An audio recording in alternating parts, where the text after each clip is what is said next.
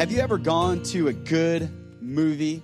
I mean, when I'm talking about a good movie, I mean it is an action movie. Stuff will be blowing up. The storyline is dumb, but the action is great. The special effects are awesome. I mean, the characters are just incredible. Yeah, their muscles are CGI, but I mean, when you are watching the film, it just seems like you are there. I mean, you've got the surround sound going, it's just bumping. All of your body is like vibrating. You're not even in a vibrating chair. You're just like, this is what I'm talking about. This is awesome. My wife, I can tell she loves me. There's many ways that she shows it, but last week she especially showed that she loved me. You say, why? Because she went downstairs downstairs to the ticket counter and said, We need tickets to the new Star Wars film opening night, and we want to go in the 3D, XD. We want the full surround sound experience. And she surprised me. Those tickets, I'm telling you, that's a woman of God right there, all right? Okay? One that'll make sure you have opening tickets to Star Wars, all right? I didn't mean to put a plug in there, but if you haven't gotten your tickets, go downstairs and get them if they have any left, all right? But I like stepping into a film like that. We don't go to a whole lot. We, Jane and I have been to maybe four or five. Here's the thing about Jane she could go the rest of her life with never watching another movie. Like, she, she just doesn't care. We were watching The Hobbit one time, and we were in the second Hobbit movie. There's like 10 of them. So, you know, if you're not into it, you wouldn't understand. But she's in the second one. And the whole time I'm watching, I'm just engaged. And she's just like, what's happening? Um, who is that character? Uh, why does he have that hair on his feet? That is gross. Tell him to cut that, trim that. He needs to go to a pedicure. I mean, that is just nasty. What's up with those dudes with the pointy ears? Like, that's not even believable. And um, that guy has no way he could do that. That's just how she is in the movie. She has no suspension of belief. She can't do it. When you watch a, a, fiction film, it's your ability to suspend your belief. So you have to suspend it to enjoy the film. And so she can't do it. So it's got to be um, something that is just like a documentary or something like that. But every once in a while, she'll, she'll go with me. She will suffer and she will go with me. And so we'll sit in those films and it's just surround sound everywhere. And I mean, it's just a great experience. But have you ever thought about sometimes in life, it seems like sorrows surround you? Like that surround sound? Like you're going to a movie and the sound is like behind you, comes around you. I've been in theaters where it's like they've got stereo systems in the seats. And some of you, you're like, yeah, like that's life for me. Like everywhere I look, it just seems like there's another attack. There's another trial. There's another setback. I mean, it doesn't matter if I look up, down, left, right, behind me, in front of me. It's coming from me, and it's got me surrounded this morning. How do I deal with struggles and things that just surround my life? How do I how do I handle that? And we're going to go to the book of Job, chapter 19. And notice what Job says. I'm going to I'm going to basically read this whole chapter. I know I only put a few verses in with you, but you need to get a, a clear backdrop. And in chapter 19, basically what Job does for those of you that you're jumping in the series, he is going to take take us on a, a look back at the last 19 chapters, basically, of his life. And I want to begin reading verse number one. But can we stand and uh, honor and respect for the word of God as we kind of look at this? And I promise we won't have you standing too long. Verse number one says, Then Job answered and said, His friends have been um, not the best comforters. And so here's what Job says to his friends He says, How long will you vex my soul? And break me in pieces with your words. Now, hold on for a second. Job has lost everything. He had 10 children, they're dead. He had wealth, that's gone. He had um, influence. He was the greatest man in the East, is what scripture says. The greatest man in the East. That's all gone. He is now outside of the city on the trash heap where they burn trash, and his three friends come to visit him to comfort him as he's in mourning. But these three friends had nothing good to say. They said things like, Well, your children had hidden sin. That's why God killed them. And they just didn't confess it. They're just rebellious. You just need to accept it. And you probably have a hidden sin. That's why God's judging you like this. Great help, right? When you've lost everything, real good friends. Time to get some new friends. And verse number three, it says, These 10 times have you reproached me. So imagine you're in the worst trial of your life, and they don't just come once and twice to kind of rebuke you. 10 times. These guys just belligerent, just won't stop.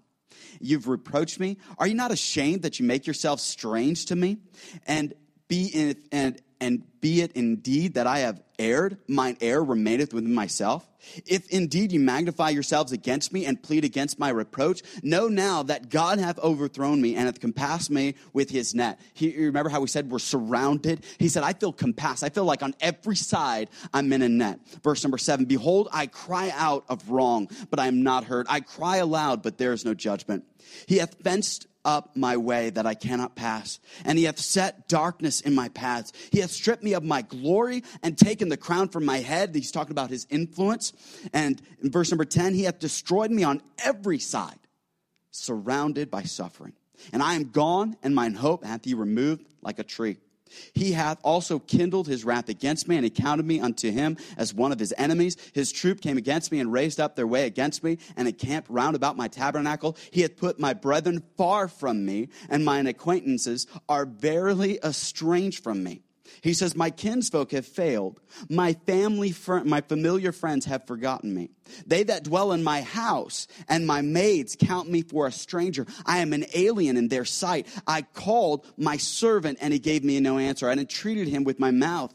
My breath is strange to my wife, though I entreat for the children's sake of mine own body. Yea, young children despise me. I arose and they spake against me. All my inward friends abhorred me and they whom I loved are turned against me. He says in verse number 20, My bone cleave to my skin, to my flesh, and I am escaped with the skin of my teeth. You ever heard that phrase? By the skin of my teeth? Here's where we got that phrase. But I need you to understand something. He's basically saying, I don't know how I'm still alive. All these terrible things that have happened, how am I still living? How am I still breathing? And then he has this amazing amazing declaration. He says in verse 21 Have pity upon me, have pity upon me, O you my friends, for the hand of God hath touched me. Why do you persecute me as God? Are you not satisfied with my flesh? Oh, that my words were now written. Oh, that they were printed in a book. Hey, guess what, Job? They are. That they were graven with an iron pen and lead in the rock forever. And he says this For I know that my Redeemer lives and that he shall stand at the latter day upon the earth. And though after my skin worms destroy this body, yet in my flesh shall I see God, whom I shall see for myself, and mine eyes shall behold, and not another, though my reins be consumed within me. Let's pray. Dear Heavenly Father, I pray that you would use this message. I pray that you would anoint the next few minutes that we have together. I pray that you remove distraction, remove irritation. I pray that we'd focus in not on my words, but on your word your holy scriptures. I pray that they would speak to our hearts. I pray that you would meet needs here this morning. Your word is quick, it's powerful, it's sharper than a two edged sword, and I pray that it would do a work that I cannot do. I pray that your spirit would meet with us. Nothing that I say will be of any use, of any help, have any weight or power unless your Holy Spirit works on our behalf. We love you and we pray that you would do a great work in and among us. We pray this in Jesus' name. Amen. Before you sit, before you sit, you need to find five people and give them a high five. You need to find five people and give them a high five. High five. Five people. You can't just sit down. Five people. Get to know their name. Say hello. Say good morning. You got an extra hour of sleep, so we should be in a great mood this morning. It is fall back Sunday, so we got that extra extra hour and give high fives to people. Say, I feel good. I got that extra hour. I got that energy. I got a coffee, a donut, whatever you need to get going this morning. All right, fantastic. It's San Jose. We like coffee around here, and so I hope you don't mind if I take a sip. I found out this, and, and uh, uh, Chris will really appreciate this. Say why? I found a Clover coffee machine by my house. God is good. God is good. If you don't know what Clover is, you have to talk to Chris. He introduced me to it, and there's no going back. It's, it, it's, it's my new meth. It's like I'm hooked on it, okay? So I, have an addiction, all right? I got to go to therapy. But uh, it's good stuff, all right? I found it by my house, and uh, so I just got it with me. When sorrows surround like surround sound, when it just keep, keeps coming. The Apostle Paul was in a Roman prison. We went through the book of Philippians. And he was talking about how a friend was coming to visit him to bring help and comfort to him. And while Paul was in this prison, he writes that this friend that was coming to bring him food, to bring him some uh, uh, clothing, to bring some things to him, he this friend fell deathly ill. And the apostle Paul wrote, "I feel sorrow upon sorrow." And what that means, it's like the sorrow just keeps coming like one wave after another. If you look at the ocean, the waves never stop, do they? They just keep coming coming. Some are big, some are small. Some of you have been out there and you've been hit by a rogue wave. There's things that you just can't turn your, your back on a wave. And there's just some rules of the beach. You just never turn your back on a wave. You watch your children. You don't feed the uh, birds and you never wear Speedo, guys. Just, you just don't do it. All right. If you're one of those guys, stop it, please. For the rest of us, we have to go to the beach too. Nobody want to see that. All right. So don't you love that mental image? You're like, Pastor, I was having a good morning. Why do you got to do that to me? But I just want to help, just being a blessing. Thought I'd throw that out there. But Paul, Paul said, I got this sorrow. So there's uh, authors in Scripture that said, Hey, I've been through these moments where it just seems like it's coming after me. And we as believers, we feel that same tension too, where it just seems like Lord, I'm, I'm saying uncle here. How much can I take? It just kind of seems like with the job is not going well. Seems like things with the kids. Seems like things with my friends, with my family. The holidays are coming up, and some of you are you're you're lo- not looking forward to the holidays. There's somebody that you've lost or something that's changed. And so the holidays for you, they're not looking so great this year. And so you're just trying to mentally and emotionally prepare yourself for what's coming ahead. And you're saying, I don't know if I can really handle all that's coming my way. And so I need all the help that I can get this morning because I do feel like the sorrow has surrounded me like surround sound. Like it just won't quit. It just won't stop. It just keeps coming. So what do I do? And for many people, we've said this. We've said, for some of you, say, no, life is great, Pastor. Man, I'm having the best time of my life. Can I say this? The worst time to train for a trial is while you're in it. I don't know if you know a marathon runner, but I've met a couple people that they say, Yeah, yeah, I'm gonna go run a marathon. And they start preparing by eating Krispy Kreme donuts. Yeah, this is how I prepare. You're not gonna do too well in that marathon. No, no, this is not gonna go well for you. There is no way you're going to pass that, uh, what is it, 23 miles or something like that. It's this ridiculous number, and it might be more than that, I don't know. But there's no uh, saying, oh, I'm going to go run this marathon next week and not prepare for it. You've got to spend hours of practice conditioning your body, getting used to not necessarily the extreme distance, but mentally when your bones and your joints, your muscles just hurt and ache, and you just want to collapse, where you just say, I'm just going to keep on going. You have to condition, you have to prepare yourself for that. And that's why there are Christians who go through immense trials, but yet you still see them at church. And you're like, how, how do you do that? Because you're saying, I, I prepared for this trial. And I was in church before this trial hit me. And that's where I prepared. If you were here the early part of that worship service, you were just like William uh, Trubridge, who said, You know what? I'm going down deep, so I got to bring as much with me. And so on Sundays, we prepare. We take in as much as we can get for the week. So when the trial, when the setback comes, we're not surprised by suffering. I meet too many Christians who they're surprised by suffering. It's not, it, Jesus told us, In this world, ye shall have tribulation.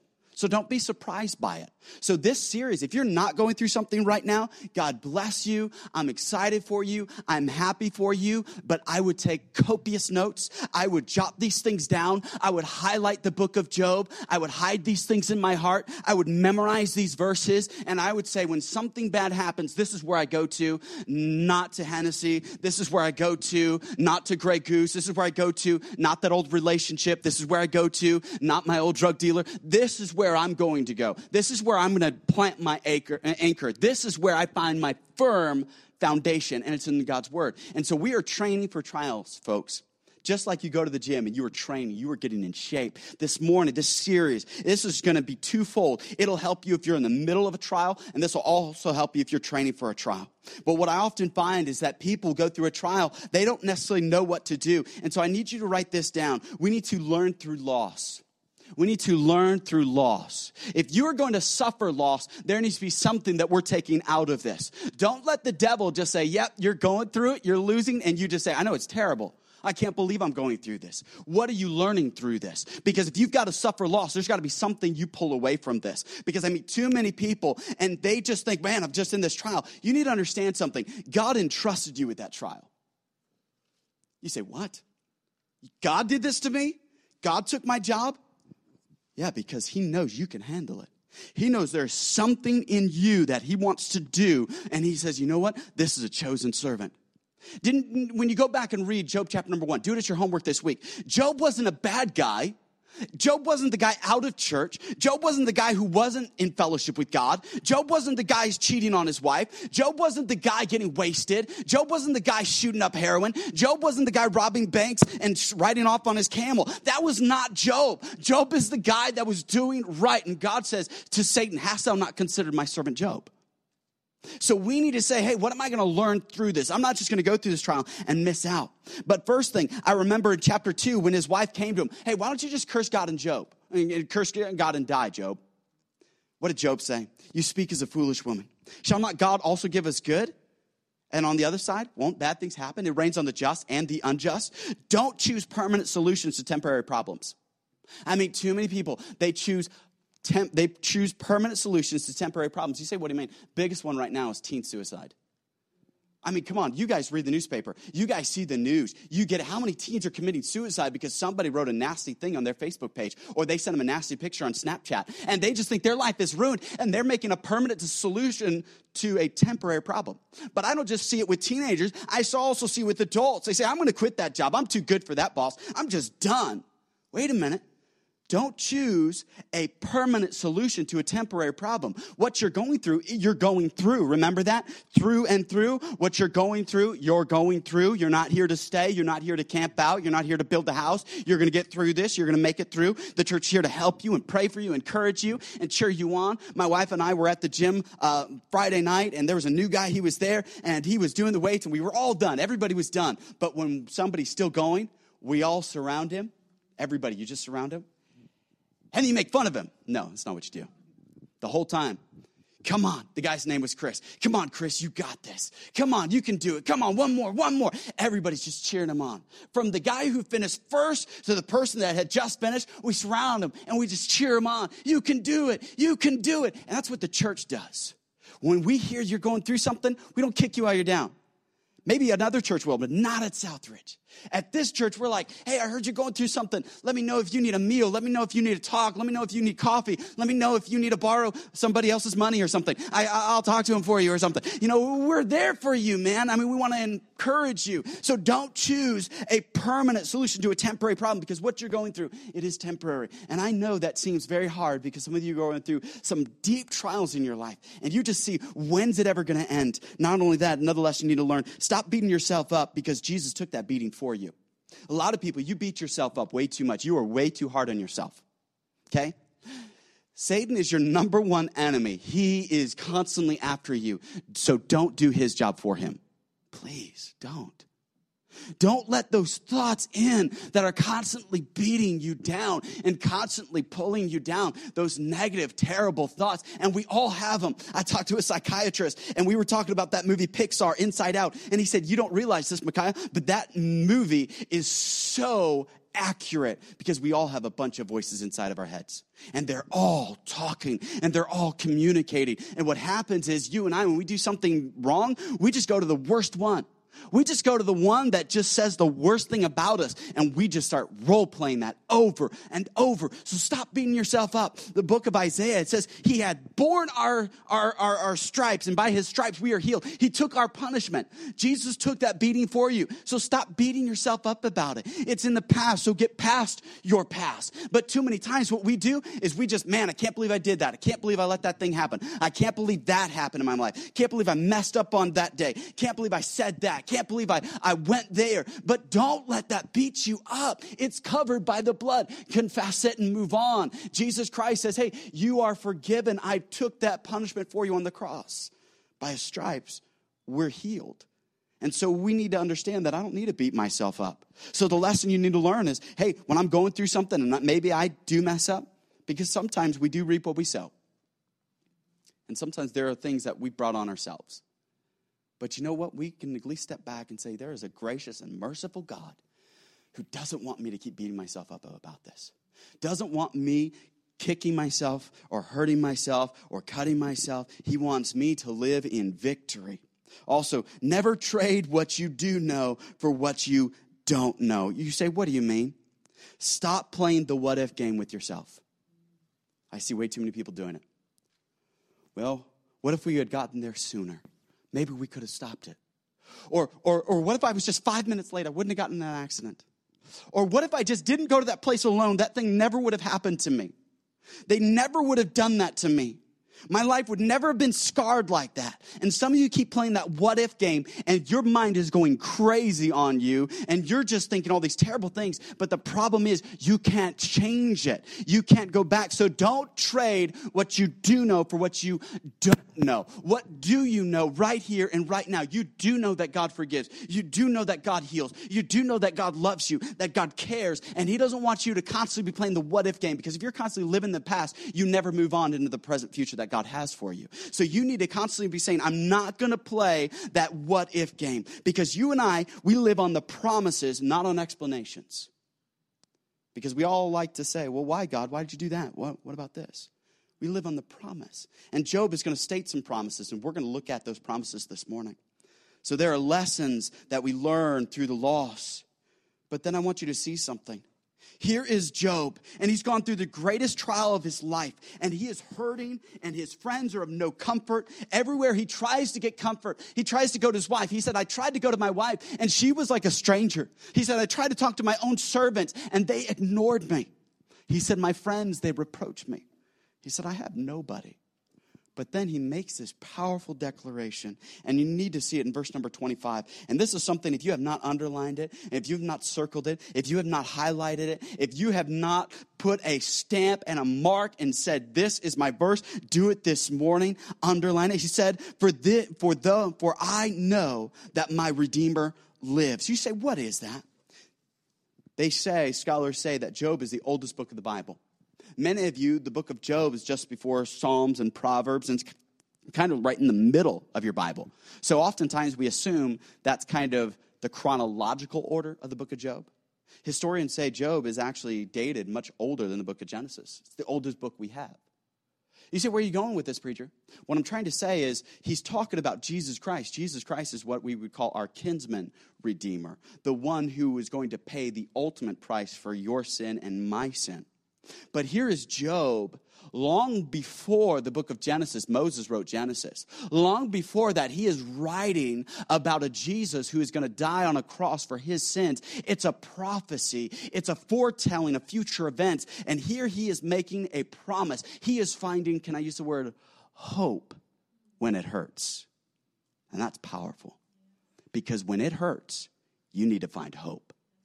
Because without hope, you can't make it. Matter of fact, the great theologian President Snow in Hunger Games said, Hope is the only thing more powerful than fear. I heard that. I haven't seen any of the movies, but I saw that and I was like, wow, that is really true. Hope is the only thing more powerful than your fear and my fear. So when we hurt, we need to find hope. But even though we find hope, it's still going to hurt, but we have something to hold on to. We need that hope to endure, that hope to keep going. And here Job said, Hey, my hope is in the Redeemer that lives. He says he's not going to be born in Christmas Day in such and such a town. He's not just hoping. He's saying, no, no, no. He already lives. And he's seated in the throne room of heaven. He is alive and he is well. And you and I need to find hope in a living Savior this morning. That's where we need to find our hope. But I love that word he says, for I know. He says, I know. You know, that Hebrew word there that I know is the word yada. I need you to turn to your neighbor and say, yada, yada, yada.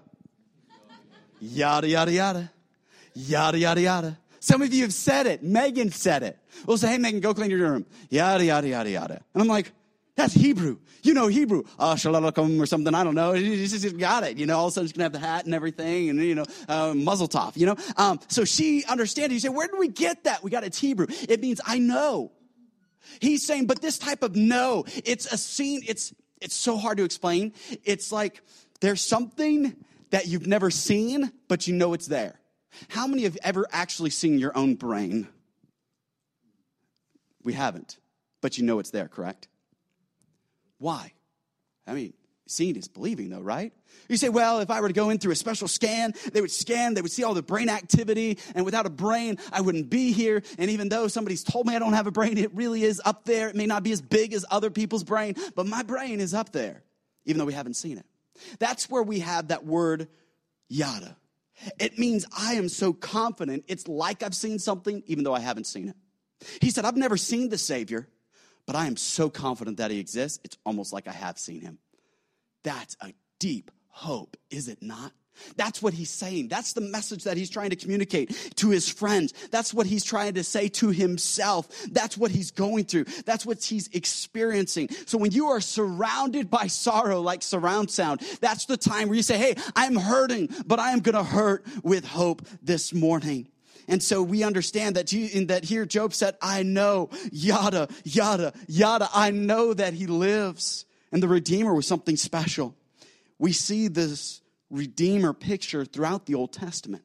It's a very Old Testament picture about Jesus Christ. Because what would happen was you would have what they would call a kinsman redeemer. It was always a relative that would come. And if you had passed off the scene, they could buy back family land. They could go and restore somebody who had been wrongfully imprisoned. They could go and bring revenge to somebody in their family who had been wrongly hurt. And so here, the, here Job is saying, I know my redeemer. I know my kinsman redeemer redeemer. He's saying kinsman. He's calling Jesus family. He's saying the one that I have a relationship with. I am a part of the family of God. If you've trusted Jesus Christ with your heart and soul, then you are part of the family of God. And you can say, God, Jesus is my kinsman redeemer. And the role of that redeemer was threefold. It was one where he could revenge, he could reclaim, and he could redeem. And he said, My redeemer lives. So when I see this word, that word revenge, that means Jesus has your back.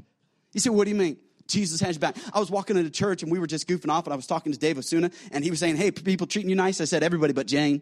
And then as soon as we round the corner, there's Jane and he says, Hey, the pastor's been talking bad about you. I was like, Oh man. And I was like, Yeah, you had my back to stab it. That's what you had. And we're just messing around, but I need you to understand something. Jesus has your back. Jesus watching over you with eyes that never sleep, with hands that never tire, with a spirit that constantly is watchful. The eyes of the Lord, the Bible says, run to and fro. He's constantly looking out for you. You are the apple of his eye. He loves you. He cares about you. He has your back. He has your back if things go wrong. He's there to revenge. He's there to take care of you because you are his child. You see, God came, what I like to say, to free us from what frightens us. Because when you know that Jesus is there, you're not afraid.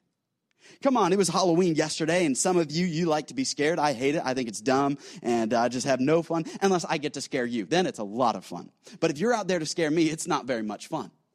But some of you, you know somebody's in the closet, or you know somebody's in the hallway to scare you, and you're like, okay, should I act afraid? Or should I like open the closet before they jump out and scare them. I mean, all these thoughts go through your mind, but you are no longer fearful. Why? Because you already know. You know that, hey, that's what they're that. They're, they're going to come. So I'm ready for them and they can't get the jump on me. And here Jesus is saying, hey, have a confidence that I'm ready. So you don't need to be afraid of what frightens you. You don't need to be afraid of the future, afraid of circumstances because Jesus is there as a kinsman redeemer. Not only that, Jesus not only has our back, Jesus will bring us back. You say, what do you mean? It means to reclaim.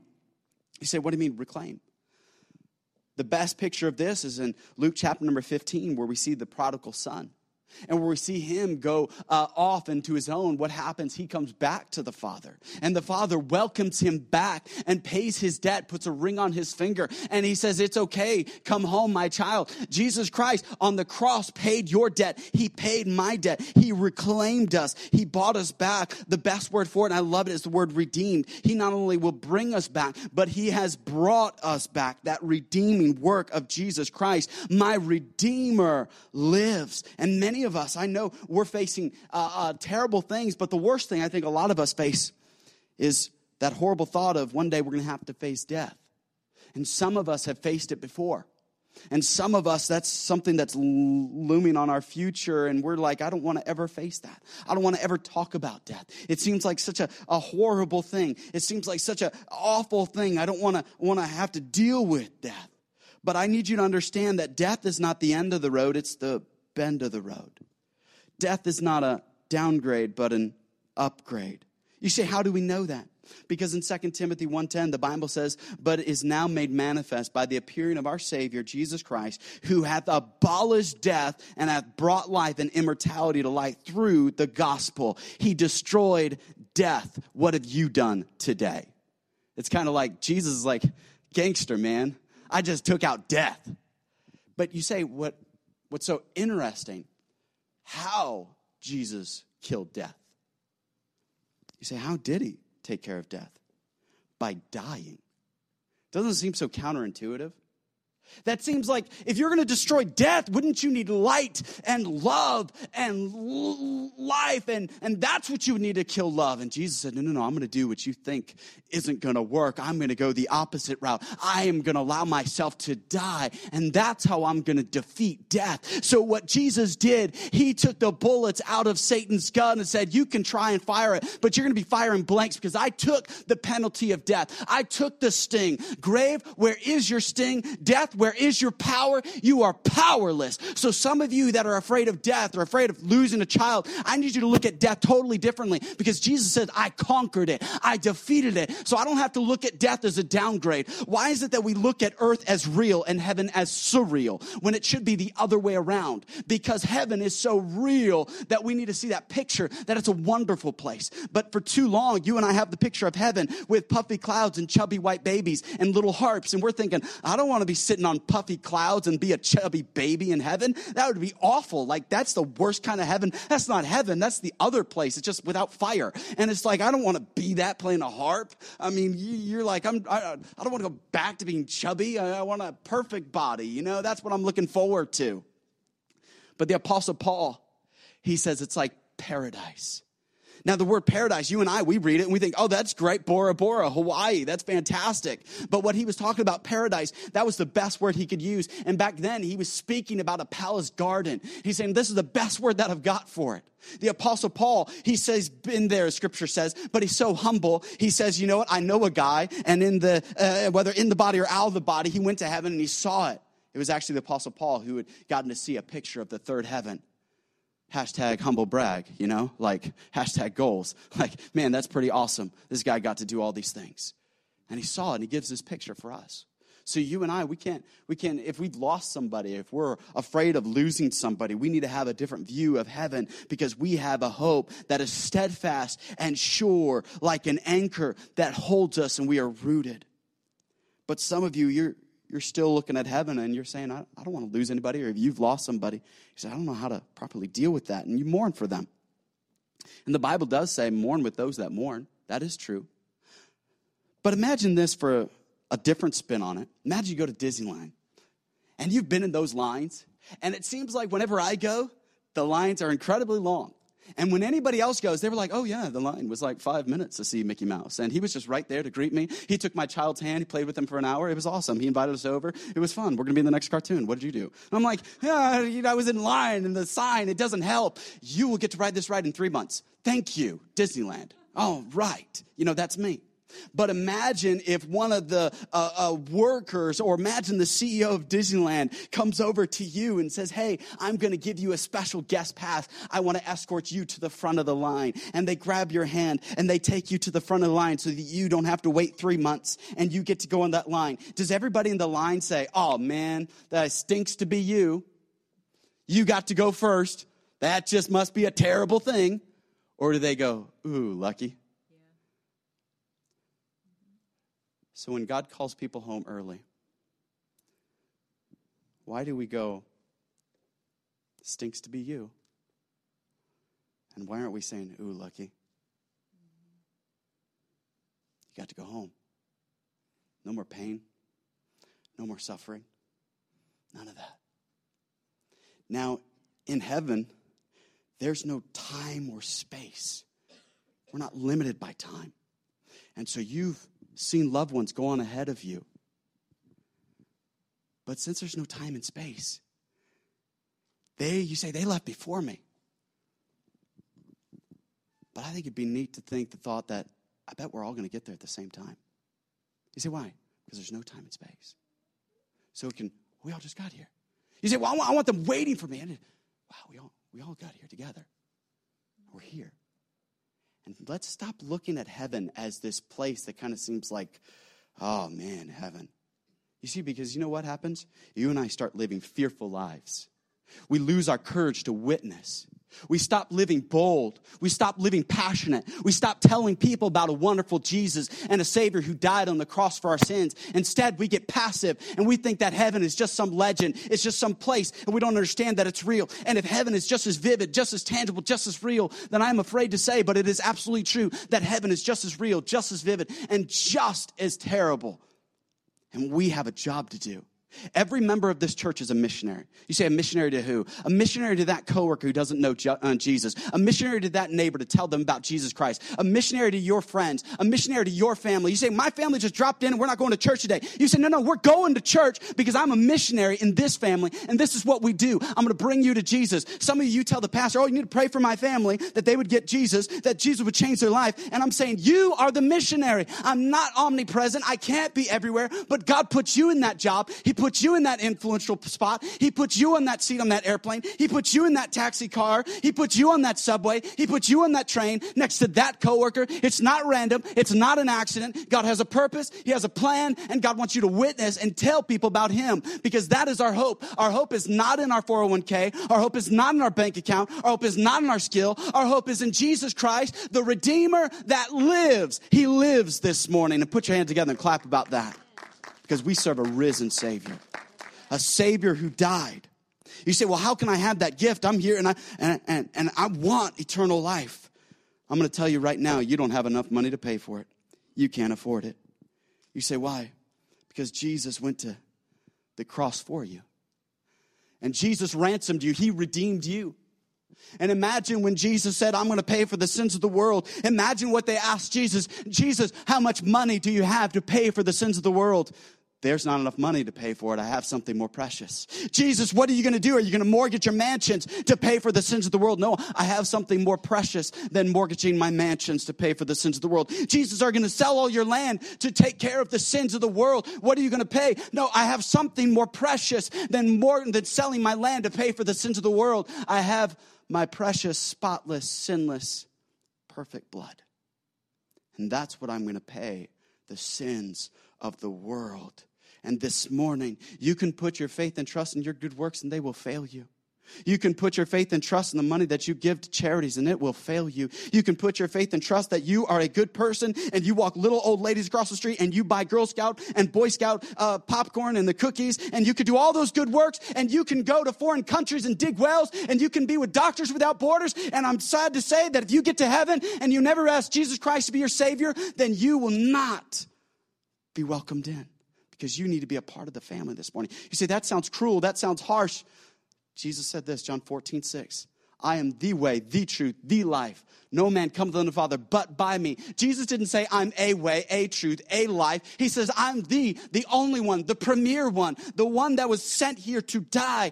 Without Christmas, we don't get Easter. We're about to come up on the Christmas season where he came to this earth to die for our sins. And that's what yesterday, about a half a dozen to a dozen volunteers showed up. And as we passed out candy, they're inviting people to church. Why? So that they could hear the message of the glorious gospel that Jesus saves. Jesus saves this morning. And so they were passing out tract after tract after tract. And after a thousand tracts had been distributed, we had looked back and we said, look what God did in just a moment. Look all those people that may be reached with the gospel. That's why we're in the theater. That's why we're in the mall. That's why every Sunday we got volunteers who show up at 7.30 and 7 o'clock, who set up for hours, who stay afterward, who work hard. That's why some of you, you give in the offering to keep this work going forward so we could see people saved and baptized and growing. That's why people open up their homes in the middle of the week when they're tired and they're worn out and they serve a hot meal and they pray with you. They put their arms around you and they tell you that they love you and that they're here for you. That's because they believe that there's a Jesus that lives and that he rose again on the cross the third day. And that's that hope that we have when we're hurting. So don't tell me you don't have a hope this morning.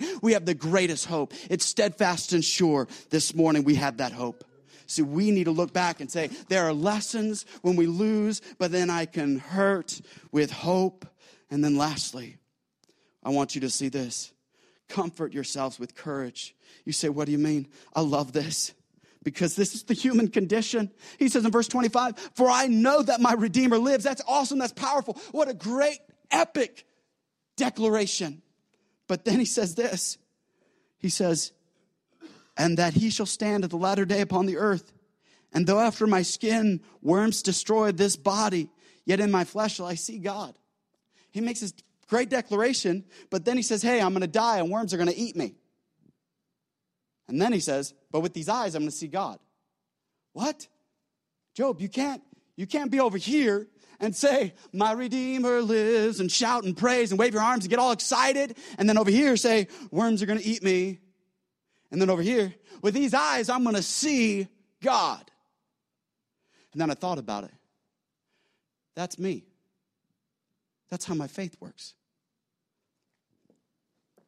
There are moments when I get into church and I get my hands up and I'm excited and God's doing a work.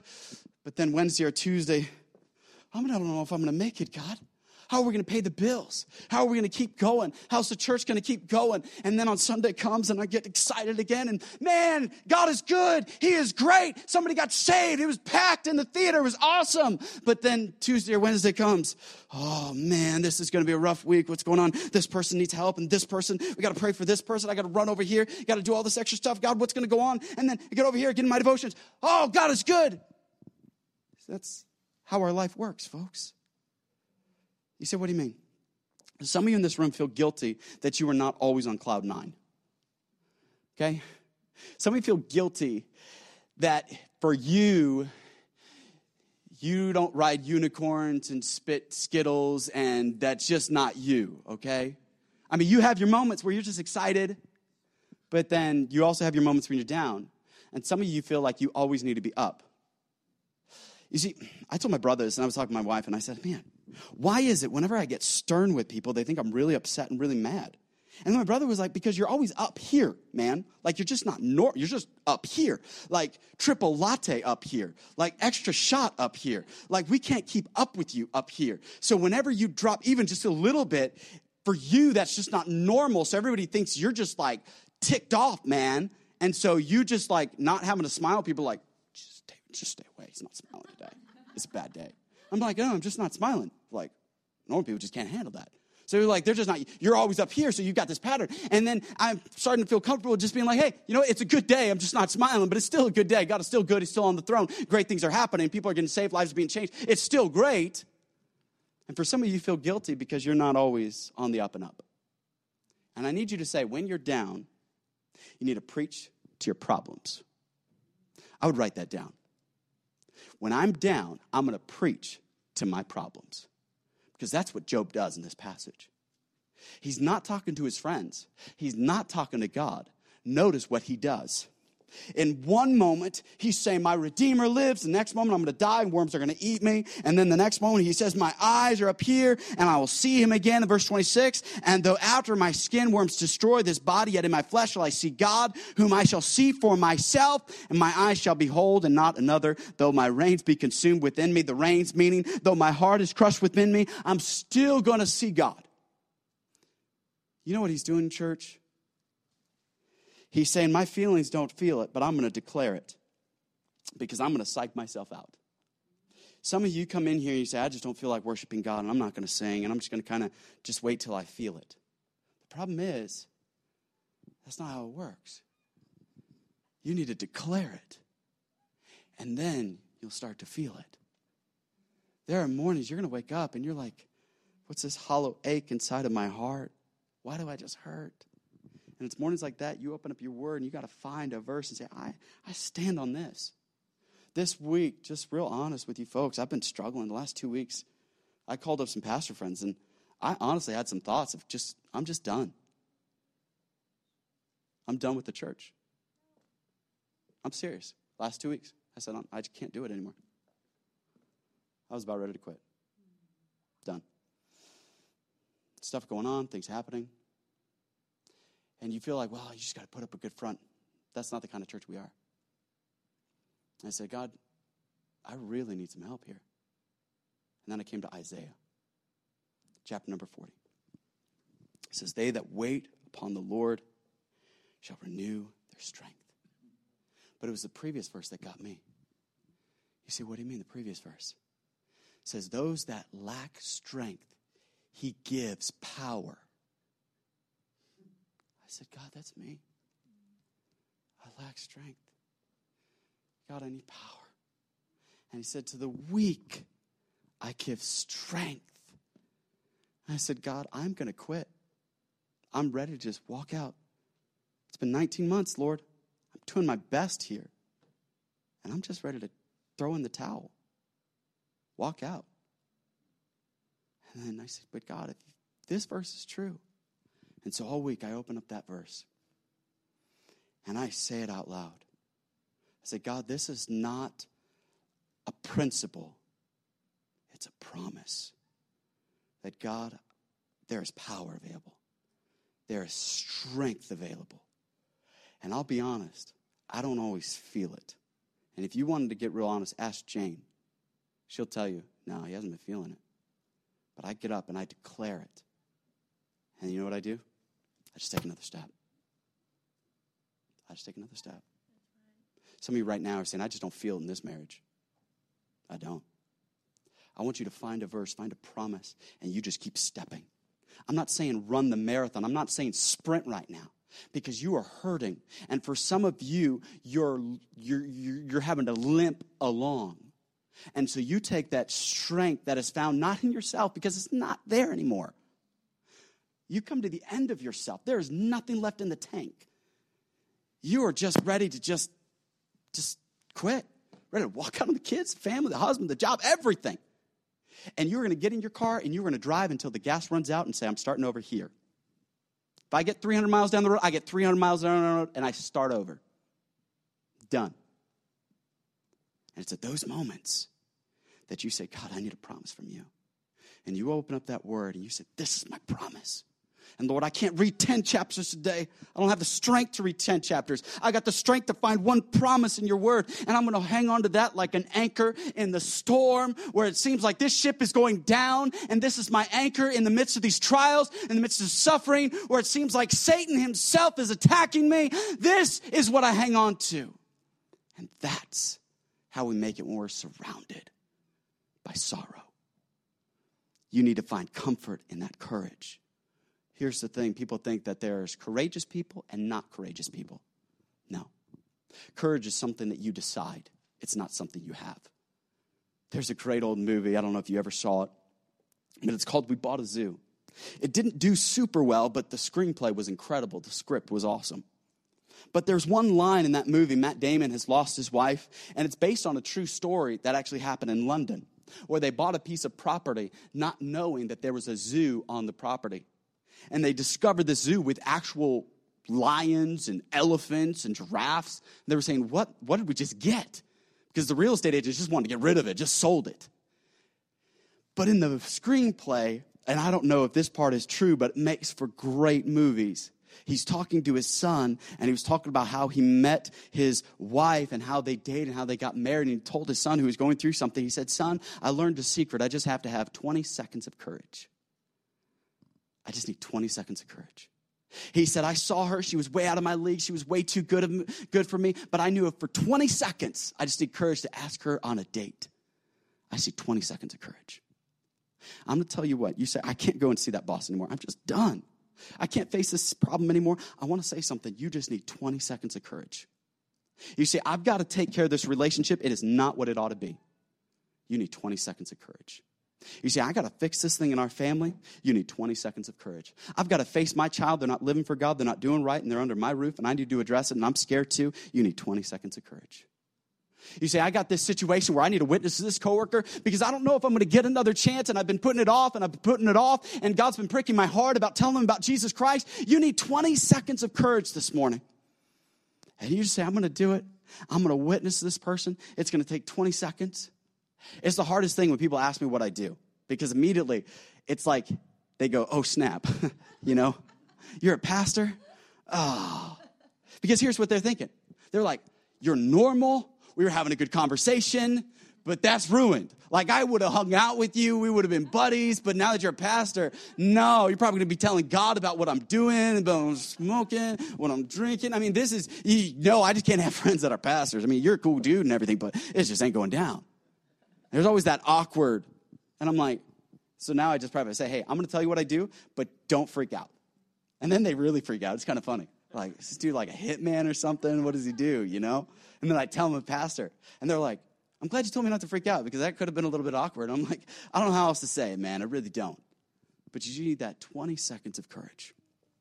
As we wrap things up, as you're surrounded by these sorrows, as you're faced with such incredible difficulties, how are you going to manage it? You need to learn from the loss, hope with hurt, but then find cur- comfort in that courage with that 20 seconds of courage. You see, God, He doesn't tell you His plan. But I need you to do something this morning. I need you to write down in your Bible, somewhere permanent, that God doesn't tell me His plan. All that I need to know is that He has a plan. That's it. And if we as a church can embrace that, that I don't need to know God's plan. And trust me, we're planners. You live in the Silicon Valley. I mean, we plan. And if you don't plan, you homeless. I mean, it's just not going to be good. And so here it is. We plan, we work, but we need to step back and say, God, I'm going to trust your plan. Let's all stand as we wrap up this service.